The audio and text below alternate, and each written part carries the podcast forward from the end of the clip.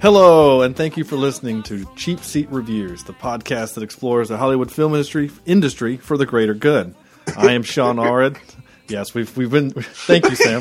We're into the podcast for three seconds, and I've screwed up. This is episode. I'm reading from a script too, which is really sad. Yeah. This is episode five, and today we're talking about Untouchables. So, uh, joining me today is Chad. Canada sure looks a lot like Southern California. Evan. Cornelius, baseball bat to the face. Logan. Why is this so violent? And a little more to the, the back of the head. More Well, the back of the head. Yeah. Yeah. okay, fine. Baseball bat to the back of the head, Logan. There you go. And Sam, don't bring a knife to a gunfight vector. Okay. All right, so we're going to dive into this film. Untouchables, 1987's Untouchables. So I'm going to just start off and say that I had never seen this movie. Um, I missed the 80s, um, not the 80s. I miss the 80s uh, mob movies, the gangster movies. I, I missed them. I never, I've never seen The Godfather, any of them. I've never seen Scarface.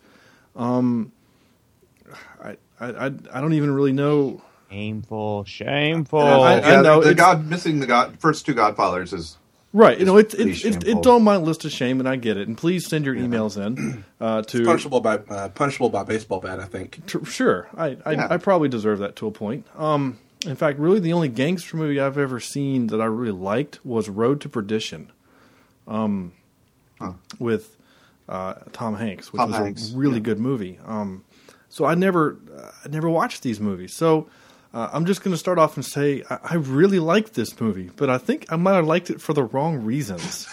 Oh, this ought to be interesting. Okay. um, so so who else is? Am I the only one here that hadn't seen it? I've never actually, seen I've it. seen it several times. Uh, I've this might be the only times. movie that we watched together that I've seen more times than you guys.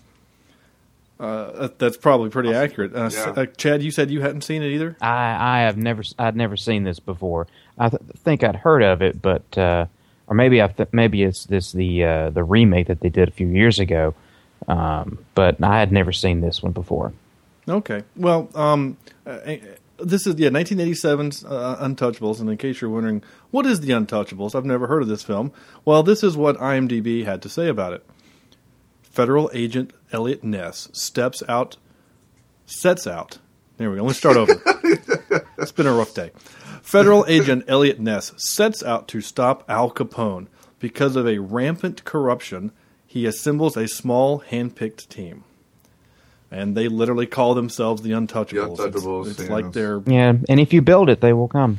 right. There's your Kevin Costner joke. Um, uh, so Kevin Costner stars obviously Sean Connery, Robert De Niro, uh, and the bad guy from Ocean's Eleven, Andy Garcia. Andy Garcia. Um, uh, Brian De Palma directed this. Uh, if you don't know who that guy is, because I had never heard of this guy, and apparently he's um, he's won a lot of things, and he's directed a lot of extremely good films, such as um, uh, uh, 1976 Carrie, Dressed to Kill, Blowout, Scarface, obviously The Untouchables, um, Mission Impossible One, the first one, uh, Snake Eyes, which is a really weird uh, Nicolas Cage movie, Mission to Mars, which really sucks, um, The Black? Dahlia, which I heard was really good, uh, and uh, re- something called Redacted and Passion, which I don't know anything about. But he's he's obviously got uh, a way with you know that that style of mo- movie making that that gritty, dirty kind of. Um, you know, baseball bat to the back of the head kind of style. um, You're just going to beat that into us all day, aren't you? yeah. there's the first one. Um, Uh, I, I, th- I think he's uh, if he goes the way he's going right now, he's going to hit it right out of the park.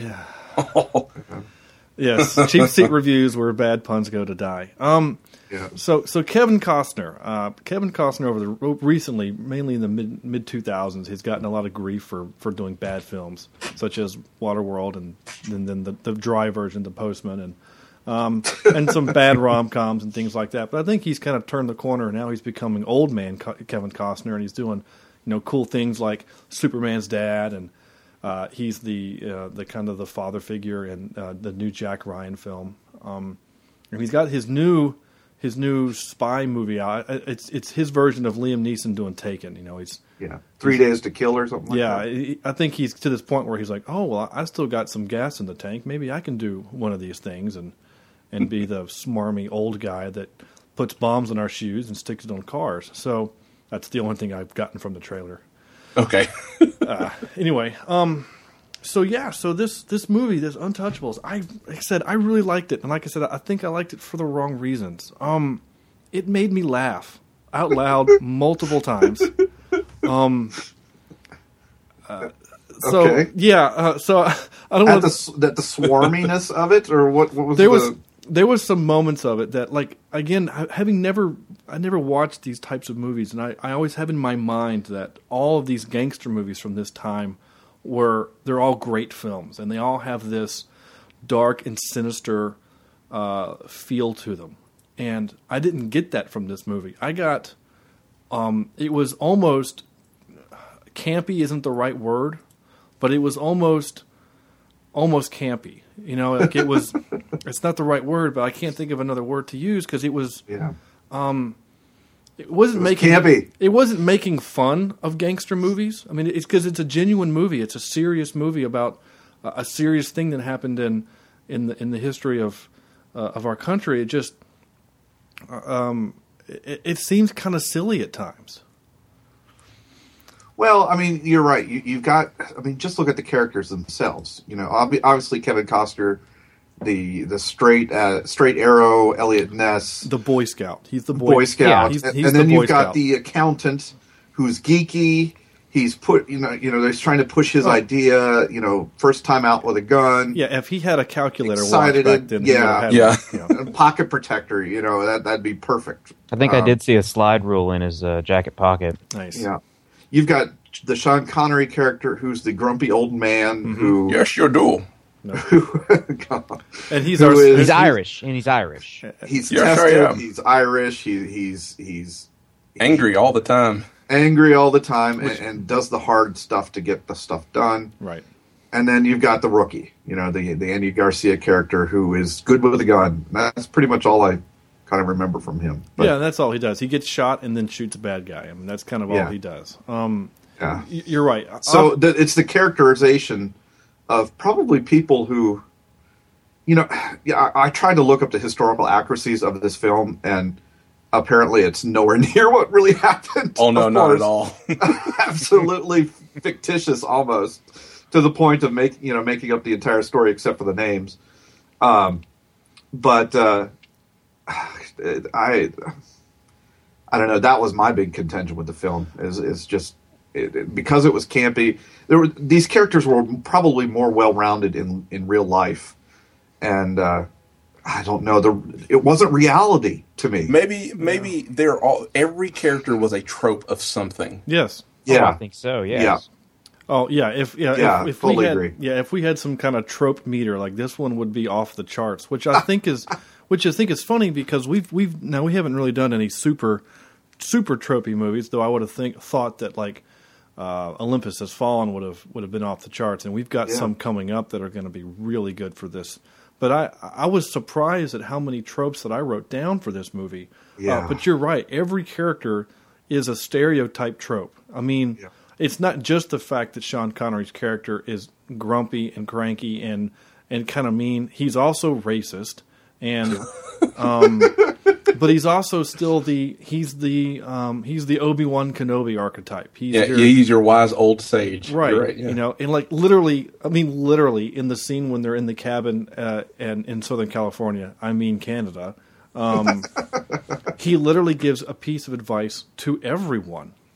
yeah Like he walks up and goes, uh, I can't remember what he says, but he literally gives everyone a piece of advice. Oh, Like to Elliot Ness, he's uh, you know, don't worry about it. Wait for it to happen. Then Right. he goes over to uh, Andy Garcia's character and he's like, Have "Have you- you, cleaned your gun once? Well, good. Leave it alone." leave it alone. Yeah. And he goes to the accountant. and He's like, "Hey, man, my taxes are bad." No, you know, I'm just kidding. But, But- yeah, right. I mean, everybody gets their own bit of, bit of advice. which I thought was great. I mean, it made me laugh. So some other things that kind of literally made me laugh out loud. Um, the first thing I have in my notes is I literally wrote, "Wow, briefcase bomb to the kid. That was rough," but it actually kind of made me laugh because And this sounds really horrible, but You got one sixth sense of a humor, I Mister kn- Sean. I know it was- honestly who didn't see it coming. yeah, we all saw Yeah, it coming. yeah. But the way it was portrayed, it was kind of it was kind of funny. Hey, mister! Hey, mister! You forgot your bag! bang Mister. right and then we get the exterior and we get the boom and a little bit of the, the you know blood flowing out there and it was it, it wasn't supposed to be funny but i kind of chuckled um it's it's kind of the way i don't know it's, it's kind of the way you almost kind of chuckle when wash bites it in serenity. Like it's not supposed to be funny but then this giant thing flies through the, the, the glass and stabs him and it's almost kind of like oh he just died by a giant spear. It's kind of that thing. So um, I know I wasn't supposed to laugh, but I did. I laughed out loud when the guy took it to the back of the head with a baseball bat because it was. All right, what the hell is wrong with you? I don't know. It's just again, it was the, the, the way it was portrayed because I knew instantly in that scene as soon as he picked up that bat, someone was somebody, gonna, yeah, somebody was going to get hit with the bat. yeah, I knew someone was going to get hit in the bat, and the way it was portrayed, like the only way it would have been any funnier is if they would have put like uh, a sound effect of like someone striking a coconut or something. Because when he when you actually see him strike his head, it actually I almost I was kind of waiting for that you know that sound. the hollow, yeah, the hollow coconut. sound. Right, I Get was somebody kinda, going why yada yada. right, and then of course he keeps going, and that's where the graphic nature of the of the moment comes in, and um, uh, quite frankly, I wasn't really sure why he killed that guy. Um, I didn't know. You know Oh, why? Well, he was the guy that was in charge in the post office. The Oh, I- I that got caught. I didn't pick up on that. I kind of figured that's what it meant, and actually, I read in the trivia that uh, that scene actually it, it, exists because it was a true uh, it was a true thing that happened.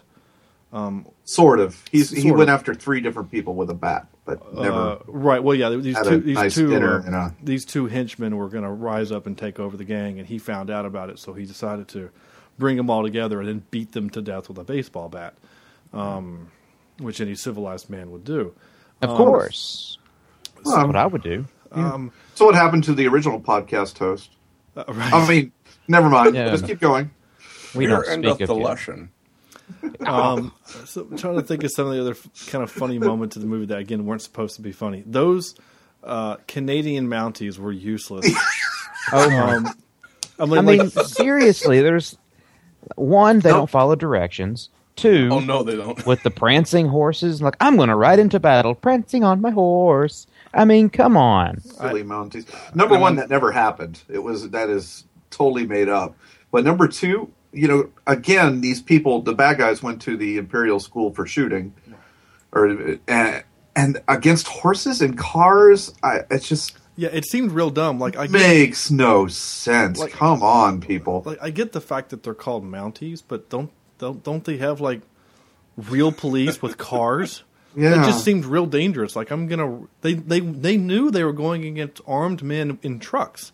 yeah, That just seemed real dumb. And apparently, and I know in, by 19, when was this supposed to take place? It's in the 30s. 1930s. Yeah. Yeah, so Yeah. we'll just, it doesn't matter. The 30s. We had invented rifles, like the assault rifle. Like we used them during World War One, bolt action rifles. So I get that the cops wouldn't have these, or especially the bad guys. They all had, you know, those Thompson machine guns and the um, and shotguns. But it just seemed really inefficient. I mean, you're using buckshot at like a hundred feet, and they're really accurate. And, I'm, and I've actually shot shotguns before, and they're not that accurate. Once Well, you- can we can we talk about the accountant shotgun too? Those must have been exploding shells. I want this gun. Yeah. I mean, it totally ripped off the, the front of that truck or whatever that was. I'm thinking to myself, my God, what does he have in that thing? Yeah, he He, he, he, he, uh, blew up a guy in a truck. Like, Oh, yeah. he gets shot, and the whole entire inside of the truck is just bloody Yeah, from the impact. yeah. His He his, blew a guy up. I mean, his uh his shotgun shells and then are, go, and then goes on like it's like oh yeah I'm I'm kind of a badass and then goes and like beats the crap out of this guy with the butt of the gun With Like, two hits, he- and with then two hits and he's an accountant he's probably nerd never rage. It was nerd Yeah. rage. nerd rage. Yeah, his his shotgun shells were made of explodium. I mean, that's the only thing that describes it. Yeah. And I actually wrote in my notes here, which is funny. Um, I actually wrote the, that accountant is the luckiest dude ever because the only reason why he was alive at that point was that um, the guy with the, the Thompson his his gun misfired because he'd Yeah. run out of shells.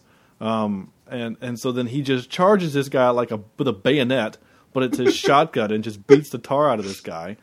Um, and then the next scene, he gets his head cut, you know, blown off. So, um, like I said, at the time when I put my, my, my down in my notes, it, it, it fit, but you know, then he was he was the first to go. Spoiler alert.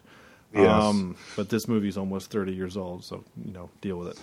Yeah. Um, uh, so, so some of the things that kind of made me laugh. Um, the creepy guy in the white suit, who was a tr- Oh man, you know, I- henchman So- number. he he's he's your sub boss, right? Yep. Uh, he made me laugh because he was just he just ex- exuded Greasy. right that, that Yeah. that mob trope Yep. that whatever that that thing that we think of the mob he was that guy just dirty sleazy grimy does the dirty work for Capone uh, is real nonchalant I mean just he's the most subtle guy ever walking up into a courtroom handing him a piece of paper that has the people that he bribed really you had to show Capone that then and then not immediately you had to put that on paper, really, people? yeah, you couldn't have just whispered that. Hey, we we bought them all off. That's all you got to say.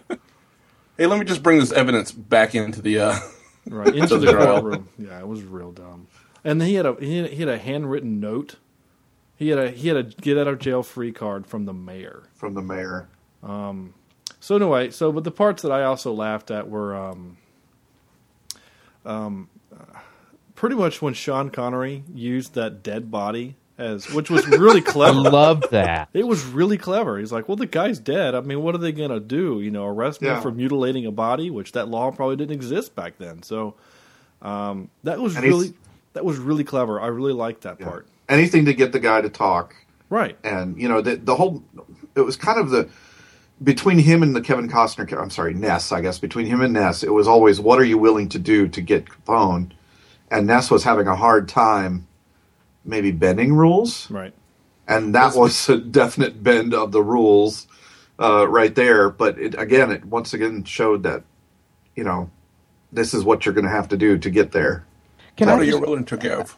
I'd like to I- add a little something about this about you know how did this beat cop, this beat cop that want that always aired on the side of well, I don't want to get you know I don't want to get shot, I don't want to die, you know, kind of you know playing it kind of safe and has evidently been playing it safe for many many years because he's still a beat cop and never wanted to rock the boat or anything.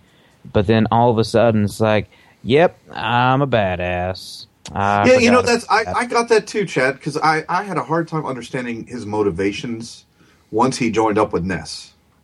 Did Like, they oh, ever yeah, explain I- that? To, to me, I just took it as um, uh, I just took it as as an old cop who was just tired of the way the status quo, and he was ready to fight back. I mean, he's at the end of his career. He's at the end of his legacy, and he's ready to do to, to do something instead of just be a beat cop. Um, but I, I, he was certainly my favorite character. Um, Oh yeah, I mean, mean- there's a reason why he won the Oscar.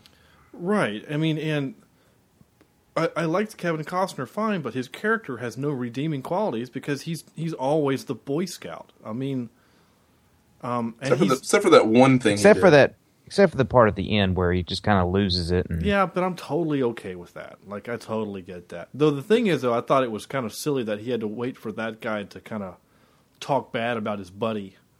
Uh, but he did get that last word. You know, he, he throws the guy off the roof, and as he's screaming to his death in some really bad green screen, he says that he sounded a little bit like that, which I thought was really cool. Like, yeah, you know, you probably can't hear me because you're screaming on the way down, but yeah. So I'm okay with that. But you're right for the most part. And yeah, when when when Connor used that guy's body as as a way of you know motivating this other dude to talk, he you know, I don't approve.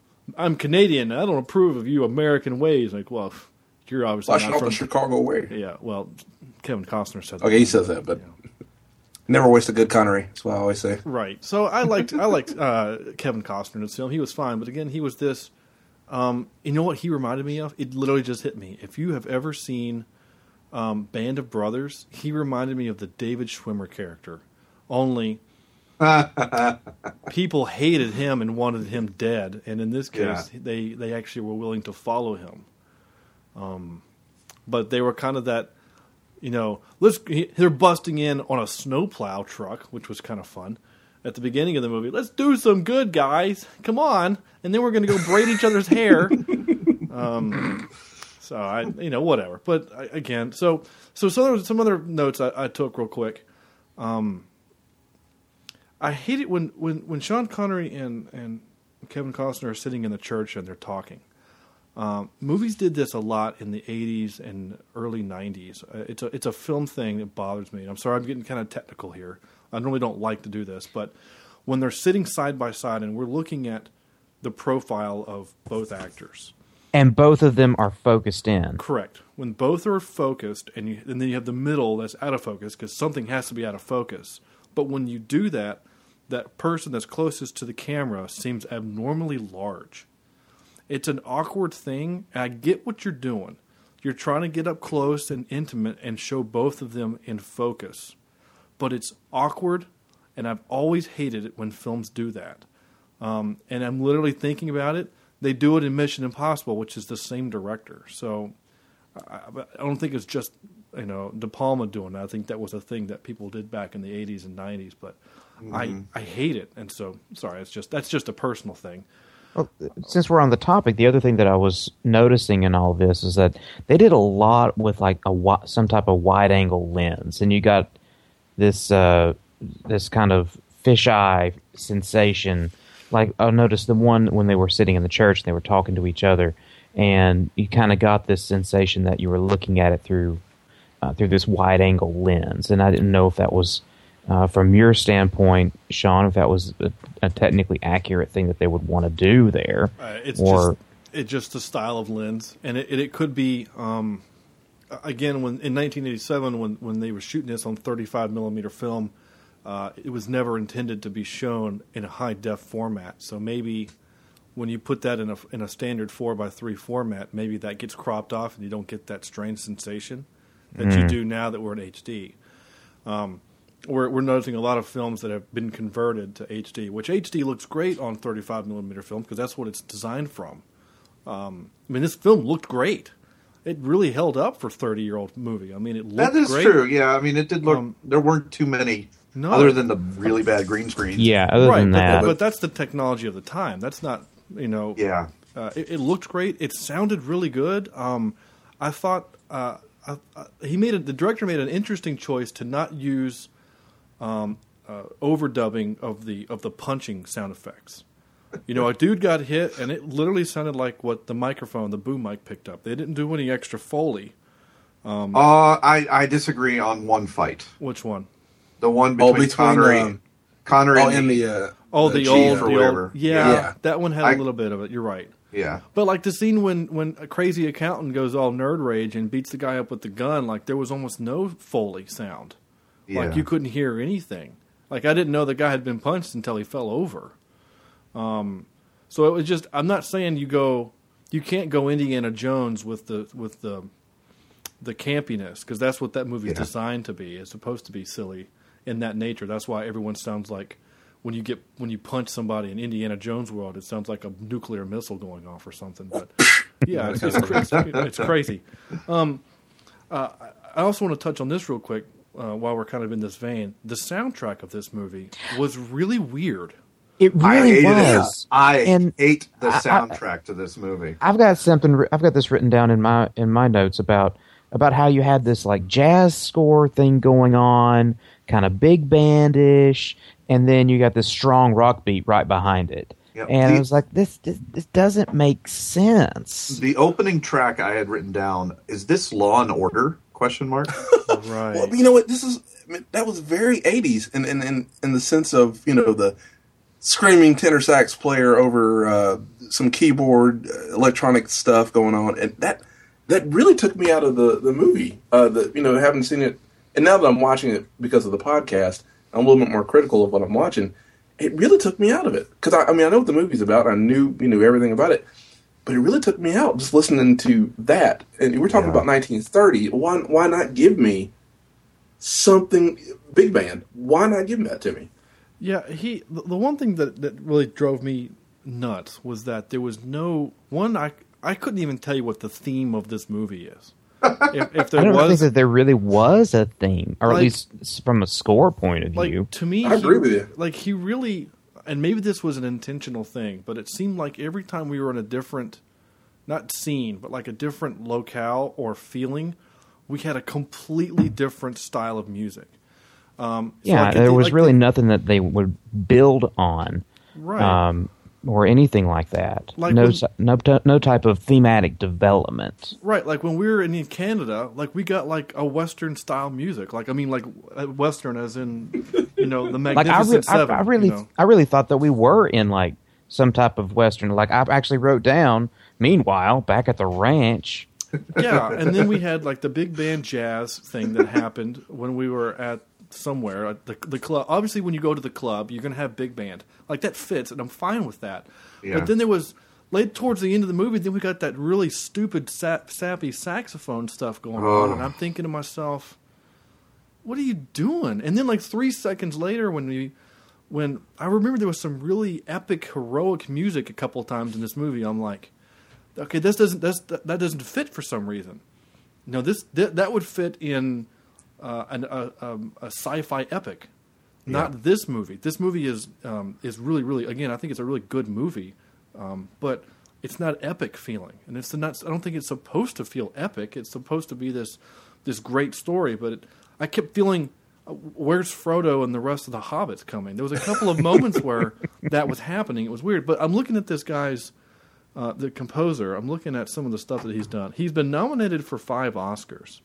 So, I mean, clearly the dude can work, and he's done a lot of stuff, but most of it doesn't look like stuff that's here in America. Um, I think he is Italian. Yeah, he's Italian. Uh, and he did, now he did Inglourious Basterds, and he did uh, Django Unchained. So obviously he's buddies with um, Tarantino. Yeah. 521 credits as a composer. Yeah, I mean this guy's doing like six. Gosh, he did seven movie, eight movies in 2009, but most of them were short. You know, I wonder how many he did in '87. I'll tell you, he did exactly. Still scrolling. One, two, three, four, five, six, seven. Maybe he, uh, he might have been a little bit overextended then. I. Rampage, Quar- Quarter, Gil Ochila de Oro, Oh, The don't even try. Untouchables, La Privora 3, Control, and Farewell Moscow. Anyway, oh yeah, farewell Moscow. yeah, Yeah, I've never seen that. yeah. So anyway, whatever. I'm not a big fan. Yeah, it was weird. So I I didn't mean to go down that rabbit hole too far, but it's about the movie, and that's what we talk about.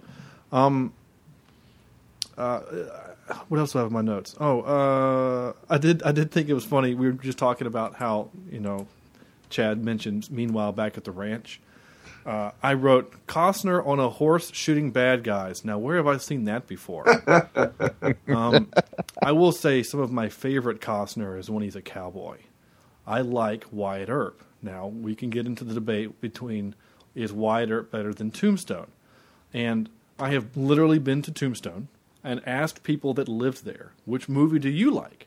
And they all say Wyatt Earp is is the um, I'm sorry, Tombstone is the better movie, but Kevin Costner is a better Wyatt Earp. So if we could take Kevin Costner and stick him in Tombstone, it would be the perfect movie.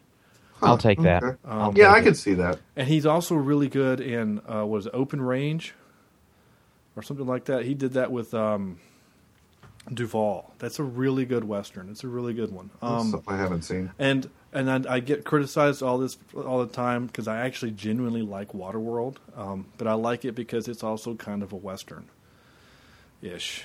I know westerns are absent of water. This is all about water, but it's the same concept. So leave me alone. Um, uh, I also wrote down, um, I, in quotations, "Where's the baby?" Who says that?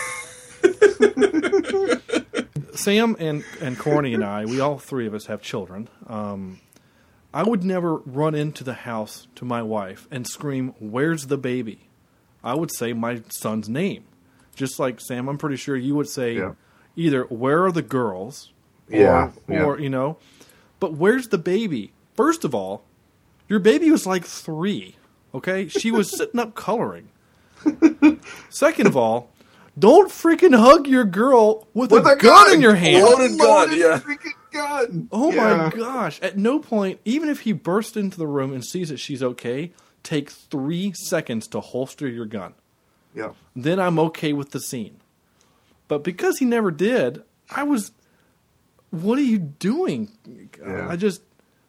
Did, did the director say, no, no, no, you're so overwhelmed with relief that you don't have time to put away this deadly weapon that might No. go off and accidentally kill your daughter? What? Oh my gosh. Mm-hmm.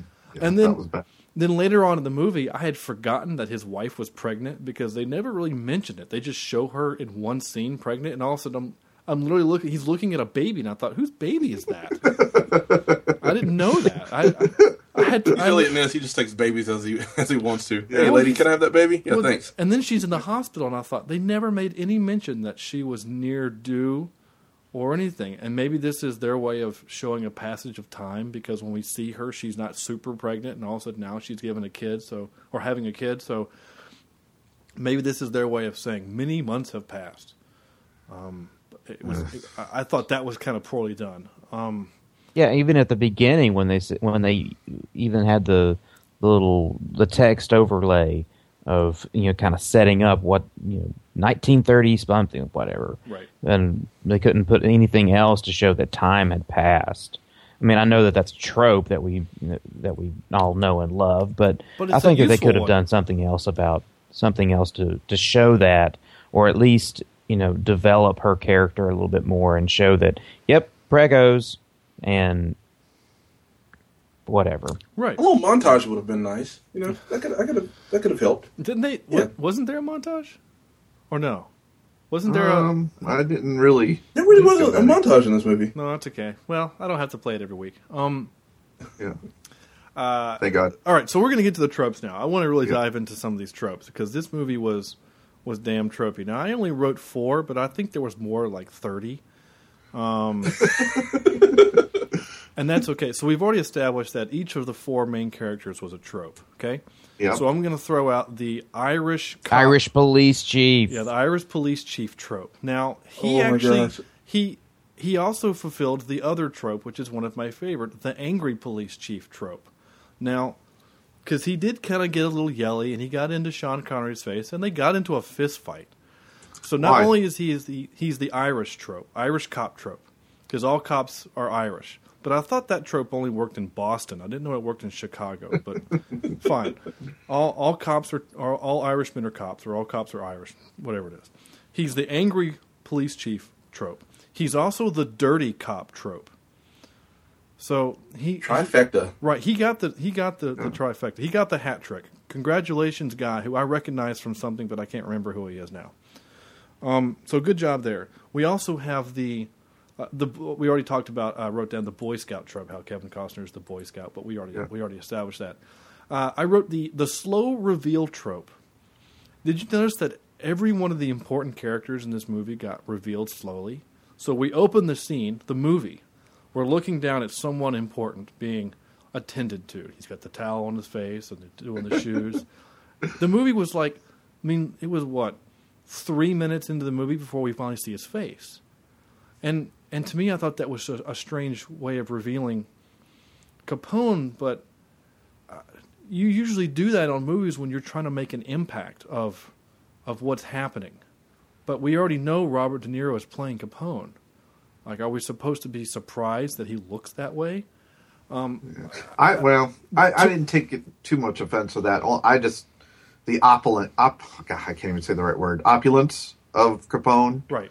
Um, is well known, and to me, it was like you know, this look at this guy. He's being catered to at his every whim. You know, no wonder he's so powerful. You know, he's able to do this. Type right, and the and the guy cuts him shaving, and he's fear he's afraid for his life. Now, obviously, he's not gonna, Yeah. he's not going to kill him in front of all these you know reporters, but he'll maybe do it later. Um, uh, which actually I thought was going to happen in the next scene when we're when we establish the diner. I actually thought that was when we were going to. I like I was Yeah. thinking that- I was actually expecting the body like got to fall into the street or something. Um, which again I would have definitely laughed. He's in at. the car. He's in the car. this movie had a couple of good one-liners too, which I was really, which I was really proud of. Uh, so then we have the the slow reveal for Kevin Costner. He's we like we look at the back of his head for seven minutes before he finally turns around and we see that it's Kevin Costner. Sean Connery does a full walk by before he finally turns around and faces the camera. Uh, Andy Garcia is shooting guns, um, but we see what he's shooting before we see him again. Uh, the accounting didn't really get a, a slow deal. He was just in the office, and we just walked in, and there he is. So, um, I guess the first to die doesn't get a slow reveal.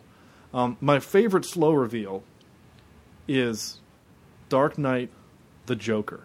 He's behind the he's behind the mask the entire opening scene. Yes, yeah, And brilliant. Then he, and then he takes off the mask to see that he's still wearing clown makeup, and he gives us that great line: "What doesn't kill you makes you stranger." Um, that was a brilliant slow reveal. Sometimes it works to me, sometimes it doesn't. I it didn't bother me. I just obviously obviously it bothered me, but I didn't it didn't take me out of the movie. I just thought it was a, a funny uh, director's choice. But I'm kind of nitpicking at this point. Um, who else have some tropes? Oh, the uh, the really graphic death scene, or the um, the guy who can't die until he says the the the last good speech. Right. Uh, Connery's character. Um, also, spoiler alert: he dies too. Um, Yeah, actually, that really took Yeah. me by surprise. And I have written on going piggybacking off of that. Um, you know, I just wrote down like this is the worst death ever, as he's getting riddled with holes and still just crawls around for like mit for uh, what seems like forever.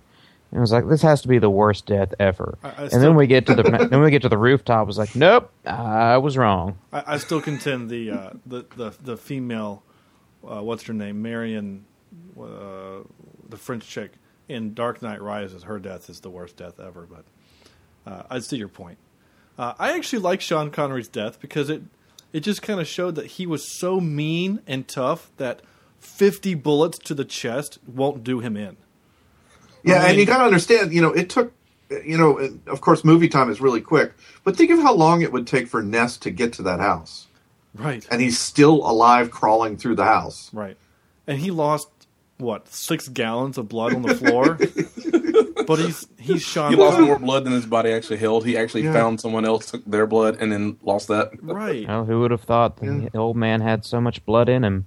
So I I, uh, I I didn't mind his death, but it was real tropey. Yeah, of course. You know the, um, you know I, I have to wait until I tell you that one last important thing. Shepherd Book does it in Serenity. Um, uh, I think better actually than this, but I'm also very very biased to, to that movie. Yeah.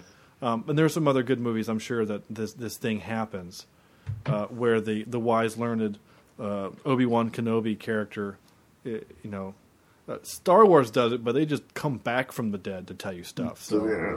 Here into the lesson. uh, yeah, so Here, here endeth the lesson. yeah, and and Sean Connery was great. I really did like him in this movie, and I, I see why what you mean. But he won the Oscar. Uh, he he was my favorite of of the of this movie. He really was. He just.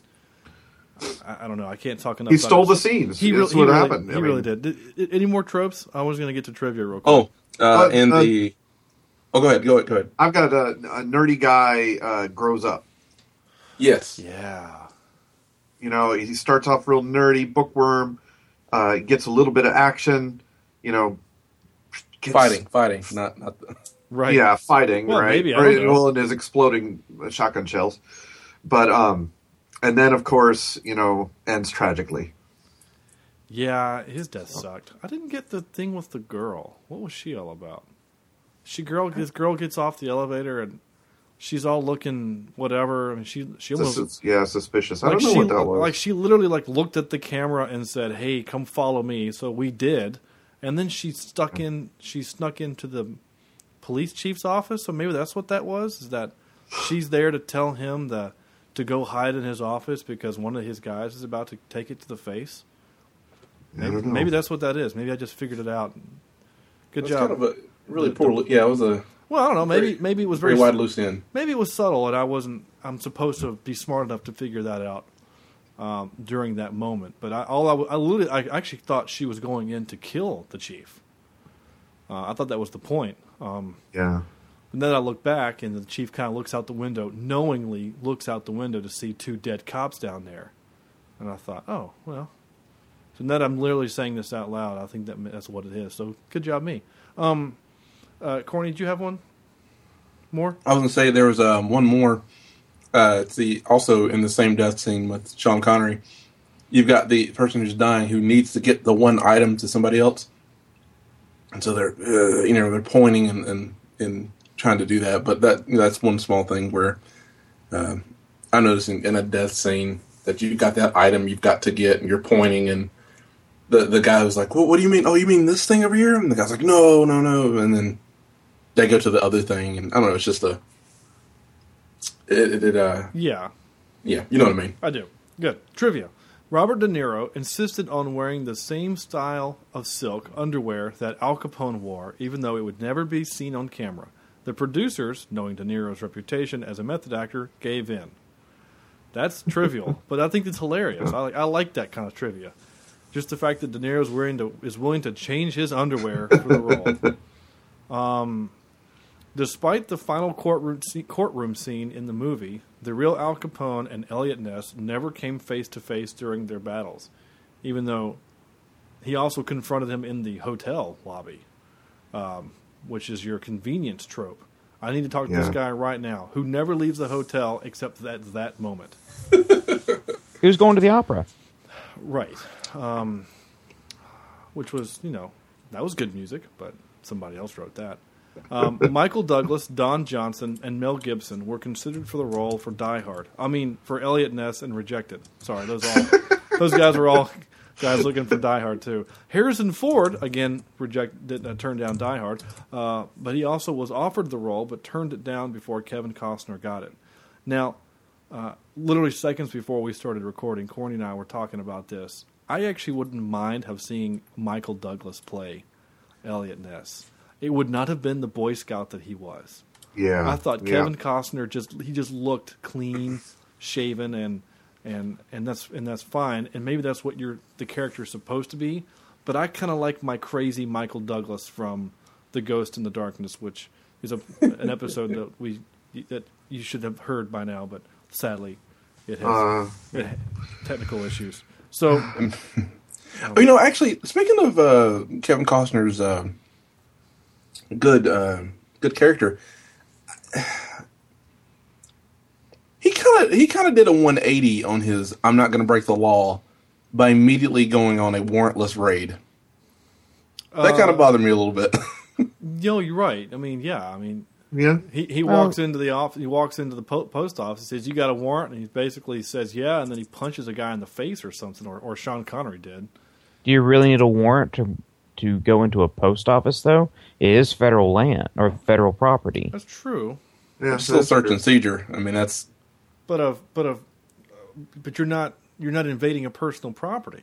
that's true. You're literally on federal. I mean, any federal employee that has the right to be back there can just go back there. It's just the fact that they walked through the lobby with shotguns and freaked everyone the hell out. yeah, That part was hilarious. Nowadays, you'd have you know cell phones out, and everyone would be calling the police. Um, this is one of those movies where you just go, man, if you just had cell phones, those Mounties wouldn't have been so useless. You know. Yeah, Anyway, prancing around. I, I often think about movies like, what if you had cell phones? What if Harry Potter had cell phones? Would would the fifth movie have turned out the way it did? No. Um. Anyway, or or the fourth movie, he just you know Snapchats Voldemort and then goes back and like, hey, look, there he is, and then everyone believes him. anyway, um, that's another story for another day. Um, I also wrote. Let's see. Uh, somehow my my Oh, never mind. I got it. Um, yeah, where where are we? trivia. Yeah, sorry. Um, I I, I got I, I lost my train of thought. Um, so. Uh, so yeah, so that's uh, and the last bit of trivia I have is any police officer seen drinking alcohol on screen in this film is killed. Yep. I, I think that's pretty funny. So, so, so anyway, um, so I'm actually going to wrap this up short because this is a special episode, and you're thinking to yourself, this is only the fifth episode. How can you have a special episode? Well, we're going to do it, damn it. So deal with it. yeah, Um, because Yeah. and because I'm driving the show and I'm, I want to. So we're going to do something special here. So we're going to just go ahead and wrap this this movie up uh, real quick and tight and and be done with it. So Um, anything else? Have anything else to add? No. Good. Okay.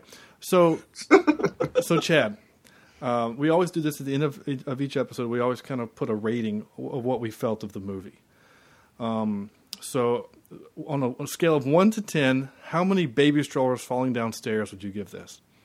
Oh, poor that that poor child. Right. Uh, I, I'm gonna have to say, yeah, I really like this. I'm gonna give it a seven. Baby strollers falling downstairs. Nice. Uh, uh, Corny, how many useless Mounties would you give? I'll give the movie seven point five. Useless Mounties. Yes. And and Sam, obviously this moment had a large impact on me. Uh, how many baseball bats to the back of the head would you give it?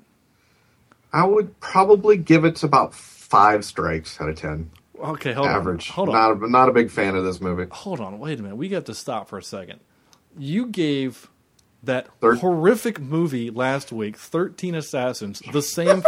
you actually gave it a better score than Yep. this movie that Yep, won sure. Oscars. What is wrong with you?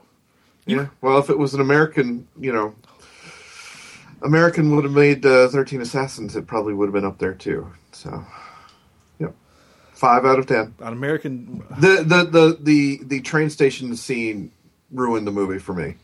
Oh, I thought Utter, utterly and completely, totally over the top cheesy, and it was it. It was. It it was. was bad. the only part that I liked was the part when you know Garcia is on the ground. He's got that little 38 special aimed at that guy, and and and Kevin Costner says, "You got him," and he says, "Yep." And he says, "I'm going to count the the guy, bad guy says, I'm going to count to five, and on two, Kevin Costner just says, "Go," and he kills him. That happens like three times in NCIS, and it makes me laugh every time. So again, that was a scene that I laughed, um, Yeah. and I probably shouldn't have. Uh, and I also kind of laughed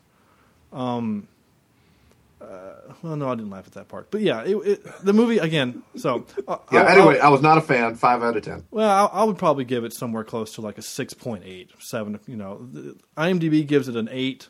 That's probably a little high for me. I would have probably given it maybe, you know, like I said, closer to a seven. I, I thought it was a good movie.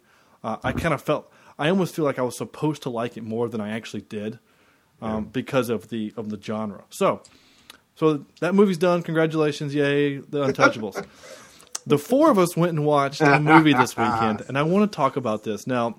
Um, if you want to see the Lego Movie and you don't want to know anything about it other than what you've seen in previews, g- stop the podcast, go watch it, and then come back.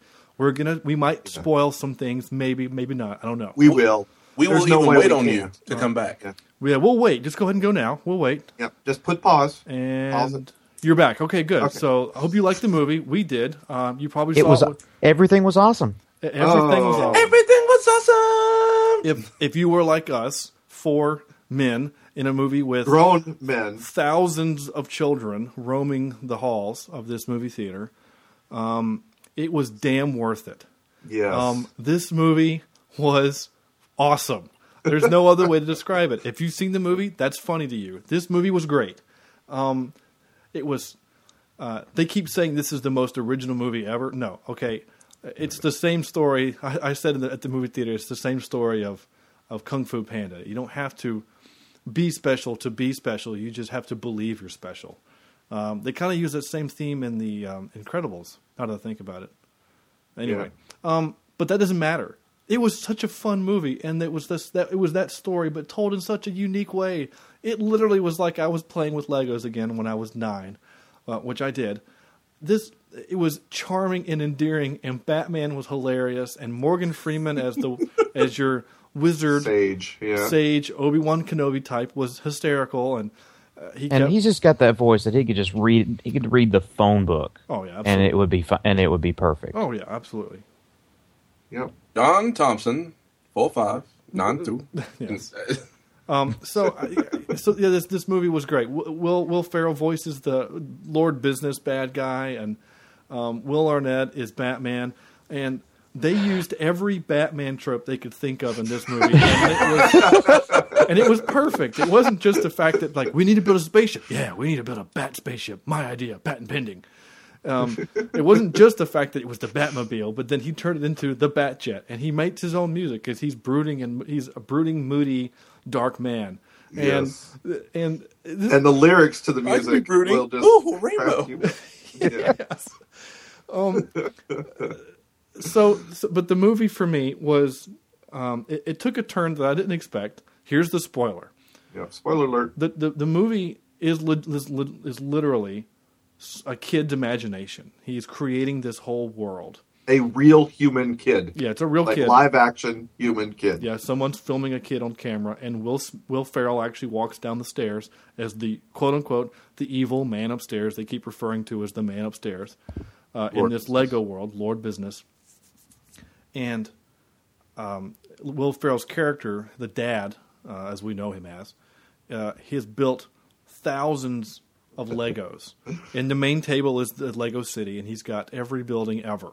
And then along the sides of the tables, he's got all the other Lego universe, you know, Star Wars and uh, underwater Legos and everything. And in the movie, they, they go to these different locations um, uh, as some kind of secret thing that they do that only few people know about. Uh, and the movie actually takes this turn and gets kind of a serious moment where um, uh, the kind of the the underlying theme of this movie is is that that that toys are meant to be shared and experienced, um, not just with father and son, but with with you know kind of everyone. They're, no, they're not just meant to be put on a shelf in a box to be looked at. They're meant to be played with and and to use your imagination, which was such a great. Uh, it was a great thing for the movie to do. Obviously, your eight-year-old kid's not going to get that. Yeah. Um, that that part was meant for dad in the theater watching this with their kid, and basically it's Will Ferrell looking at you, going, "Go home and play Legos with your son," because he wants to play with you. Yes, this hit especially close to home to me, especially uh, uh, as you guys know, I have Lego Every sets, Lego ever. Lego sets set up in my basement, and I was and am that father that would tell my daughters, "No, no, no, don't touch, don't touch. Nope, that's not for you to play with, not for you." And it really makes you think about how important that set is versus actually playing with your child and and having them enjoy it like you used to. You know, when, when we were eight and nine years old, we were doing the exact same thing. We were destroying, putting it back together, using our imagination to make these crazy looking spaceships, submarines, whatever. Spaceship, you know, we want- spaceship, spaceship, spaceship. whatever we wanted to do. We were making spaceships with the spaceship Legos. But um, I, I only use black. it was a it was. And sometimes dark Sometimes gray. dark gray. But uh, my God, this movie was amazing in, in terms of just hitting home to to to my heart. I've been, a, Right. you know, you guys know me very well. I'm a Lego lover. I've I've loved Legos. I still get Legos. Still buy Legos. Still still enjoy getting Legos at Christmas from my family members. So This was, Um, the, this was the movie you needed, Sam. this was the movie I needed. And thank you for referencing the joke of the movie that no one else in the theater laughed. If, if you've seen The Dark Knight, in The Dark Knight at the end of the movie, he says, Gotham needs, you know, I'm, I'm not the hero Gotham needs right now. Um, they actually, he literally says that in the movie, and the four of us nerds laughed, and no that one nobody else, else in the did theater in the entire 500 seat theater. it Um, was cricket quiet, except for the guy behind Chad saying, Really? "Really? Yeah. Uh, okay." So, uh, and so in short, you know, we, we genuinely loved this movie. At least I know I did. I'm pretty sure that the guys Yeah. did. Obviously, Sam did. Um, Yeah. And it had so many cool, uh, and not just the fact that it was funny and it had some cool moments, but again, it was those those genuine moments of because because the movie, the movie the, the plot itself is about this this character uh, Emmett, who is as ordinary as it gets, and he has to use the instructions in order to build stuff. Because we all get the Lego set and all comes with the instructions. And nine times out of ten, you get the set, you build it with the instructions. Then you take it apart and you build something else that you want to build. Uh, at least that's what I did. Um, and so, and that was what the movie kind of was. That was the plot was that this this guy he can't use his imagination because he doesn't have one. And then over time, he's able to use his imagination to use the rules as, in his own way. And then eventually, at the end of the movie, he kind of goes Super Saiyan and is able to do whatever the hell he wants and builds the giant robot from Pacific Rim to, to fight the bad guy. Yes, I want that so bad. It's kind of a Matrix type uh, moment, I thought. Uh, yeah, actually, yeah, yeah. Oh yeah. yeah. The Matrix. He can is- see the Matrix. Yeah, it's, it's, it's actually yeah. And instead of diving into Agent Smith, he just builds a giant robot and beats the hell out of Agent Smith. Um, uh, well, sort of. Um, so the, the movie was fun. It was silly. It was hilarious. It had a callback to all those those characters that we all liked when we were growing up. You know, the Ninja Yep. Turtles, the '80s space guy with the broken helmet piece, and um, the uh, Oh, it's, uh, sorry, uh, hate to jump in, but speaking of broken helmet piece, so I was telling my boss about uh, the fact that you know uh, I and three other large grown men went and saw this movie, and um, we were talking about you know Legos, and well, I didn't really play a lot with Legos.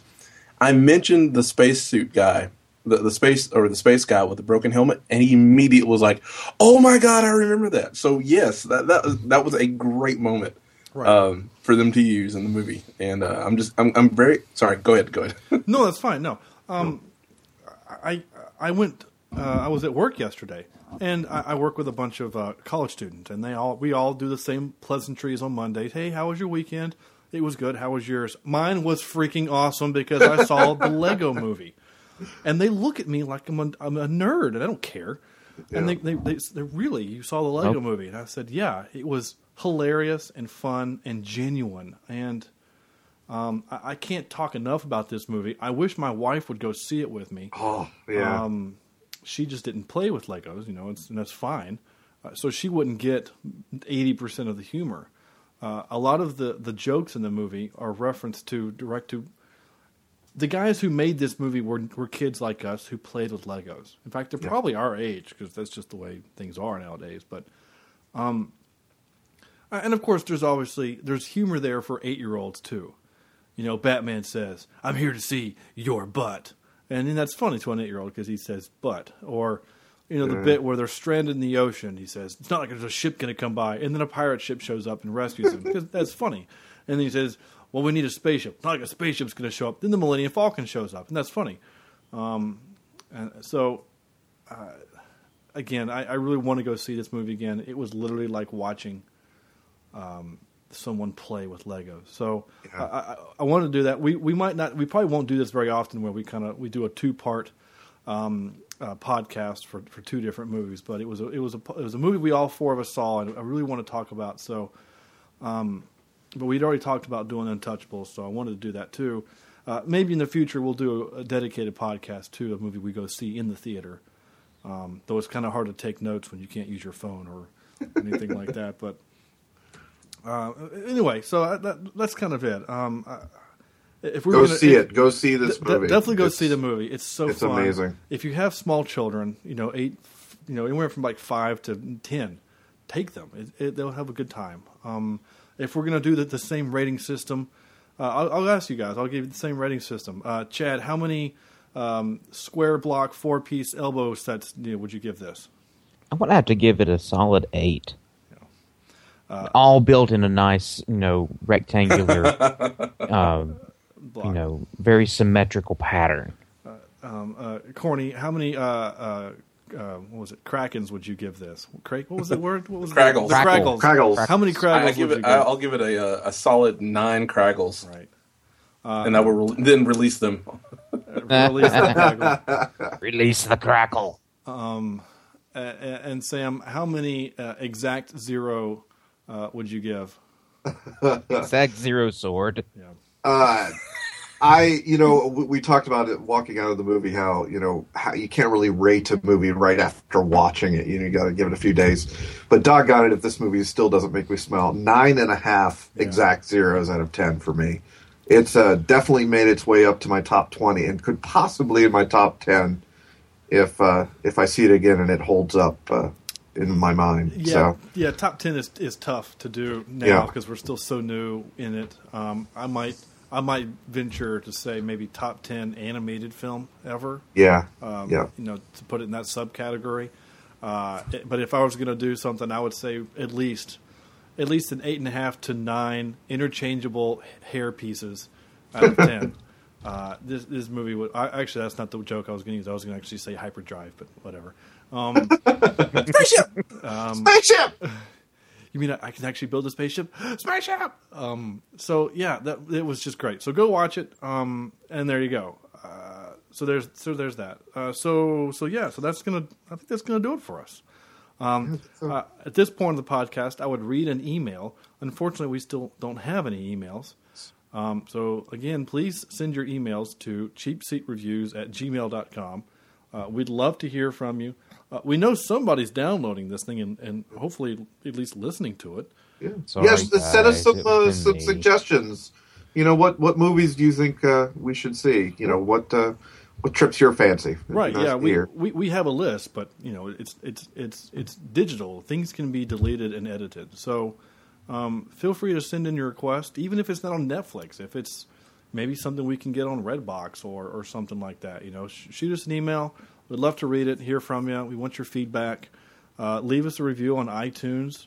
Uh, we'd love to do hear hear you from there. You can check us out on Stitcher also, um, and I, I think that's pretty much the only two places that we're Yeah. on. Um, uh, For now. what what, uh, what are we watching? What are what do you guys have been watching recently? Uh, uh, Chad, what do you- Olympics here. Yeah, mainly Olympic stuff. That's that's what's uh, that's the, the the soup du jour in the Evans household anyway. Yeah. right? Yeah. Yeah. When we, as we record this episode, we are day what five into the Olympics now. Yeah, and I think we're still on day two of DVR. So Yeah. Um, yep, so yeah, I, I- we can't spoil anything with the Olympics because hopefully by the time you listen to it, the stuff will come out. But um, the, the Olympics have been. I will say this: that poor technical director for the opening night ceremony, who didn't get that last star to open. oof. Um, found dead the next morning. yeah, that was a, a, a fake story that I accidentally. Uh, Way to go, Oak. Hey, I got it from Corny's wife for the for the for you know. By the way, so Oh, by the way, don't don't ever. Uh, yeah, I, I know. she's You know quick what to you uh, got? she's she's quick to post and second to check. So uh, Yeah. Yeah, so, anyway, You know what else you got from Corny's wife? Cookies. that was going to be really awkward. Thank you, Chad. Hey, Um, that's what I'm good for. I guess. Okay. Uh, yeah, we've been watching the Olympics. my, too. my wife's cookies. I tell you what, they uh, mm, damn, mm, chocolate chip. What? Oh.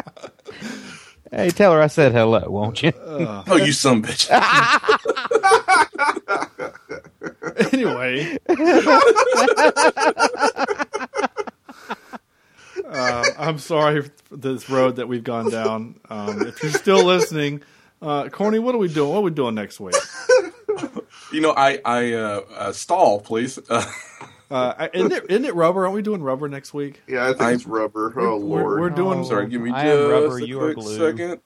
I, I think for you, obviously, people at home can't possibly know this, but uh, Corny is in charge of the list of, of movies, and uh, I stumbled upon said list uh, today, uh, and we joke in the in the episode where someone comes up with the worst pun. I usually grant them winner of the episode. Uh, Corny has actually written down who won the episode. Who won the episode? who won this episode? Well, who who? Um, it wasn't it wasn't Sam. No, no, no. I, I actually, I, I actually, I'm going to grant you uh, winner of this episode You're going to grant me winner. I didn't say any bad puns. I because of your love of of the baseball bat. It's it's just creepy and weird and unlike you. So uh, you win the episode. that that part just cracked me up. I mean, I literally laughed out loud when that guy got right in the back of the head. I mean, I don't know why. And again, it, it was not supposed to be funny. I mean, there's so many moments of that movie that weren't supposed to be funny that I laughed out loud at. So, good guess you- job there. I guess Um, you could say he got whacked. See that right there. Actually, no, I I don't know. I think Chad actually won because he didn't he do the the knock it out of the park gag or whatever. He, he did, he did, but uh, Yeah, well, whatever. it has been it has been posted. Sean is the winner. Sean's fine. Okay, I'm the That's- winner. Yep, you're the winner. I think everyone's won one except Sam. So Oh, Sam will never win one. I will. Uh, no, no. Yeah. I've Oh, already no, Sam won. Uh, Sam won the uh, uh, Ghost and the Darkness, which will never will air. never- which will never air. I feel so bad about that. again. Yeah. There's a reason why it will never air. There yeah, you go. for- There's, there's, for those of you wondering what we're talking about, we, we were supposed to episode four was supposed to have been the Ghost and the Darkness, and we recorded it, but uh, like the technical director at Sochi, we had some technical issues, so we're going to wait again a few months, and then we'll we'll re-record it uh, or do it again, and that way it'll be less fresh in our minds and. Uh, the jokes will be hopefully funny again. I don't know. They weren't. They usually aren't funny in the first place, but um, Uh, so we're doing. Great line. So we're doing. Jeez, there's And I believe wasn't rubber a uh, suggestion from Rubber? a uh, email? no, it wasn't from an email. It was actually from one of my uh, employees. They said, "quote I will listen to your podcast if you do rubber." So, Oh, okay. uh, so the the So rubber is yeah, to to rubber is our next uh, next uh, yeah. movie. So, um, so you know who you are. Um, uh, this is this is rubber. Is, next is, one's for you. His next one is for you. Um, there you go. Uh, t- uh, special thanks goes out to anything else we need to talk about. Is that it? We're doing. No, good. Okay. Special thanks goes out to uh, Sight and Sound AV at Sight and Sound, uh, Sight and Sound NC.com. They provide uh, most of the gear that that I use. Uh, thank you for Steve Everett for our intro music. You can check him out at steveeverett.net or he's on Facebook at uh, I think Steve Everett, or you can search for him for Steve Everett. He's got he's got a new CD out. It's an, it's an LP or EP. An LP is a record. He has an EP out, uh, the the Norman uh, EP, um, with a really cute picture of him as a child on the cover. Um, uh, anyway, uh, so yeah, like I said, leave us a review on iTunes and uh, check us out on like us on Facebook, facebook.com slash cheap seat reviews, and follow us on Twitter at cheap seat cast. And that's gonna do it. So on behalf of uh, of Chad and Sam and Corny, uh, this is Sean saying good night and thanks for listening. Here Spaceship. and a lesson. Spaceship. Spaceship. Spaceship!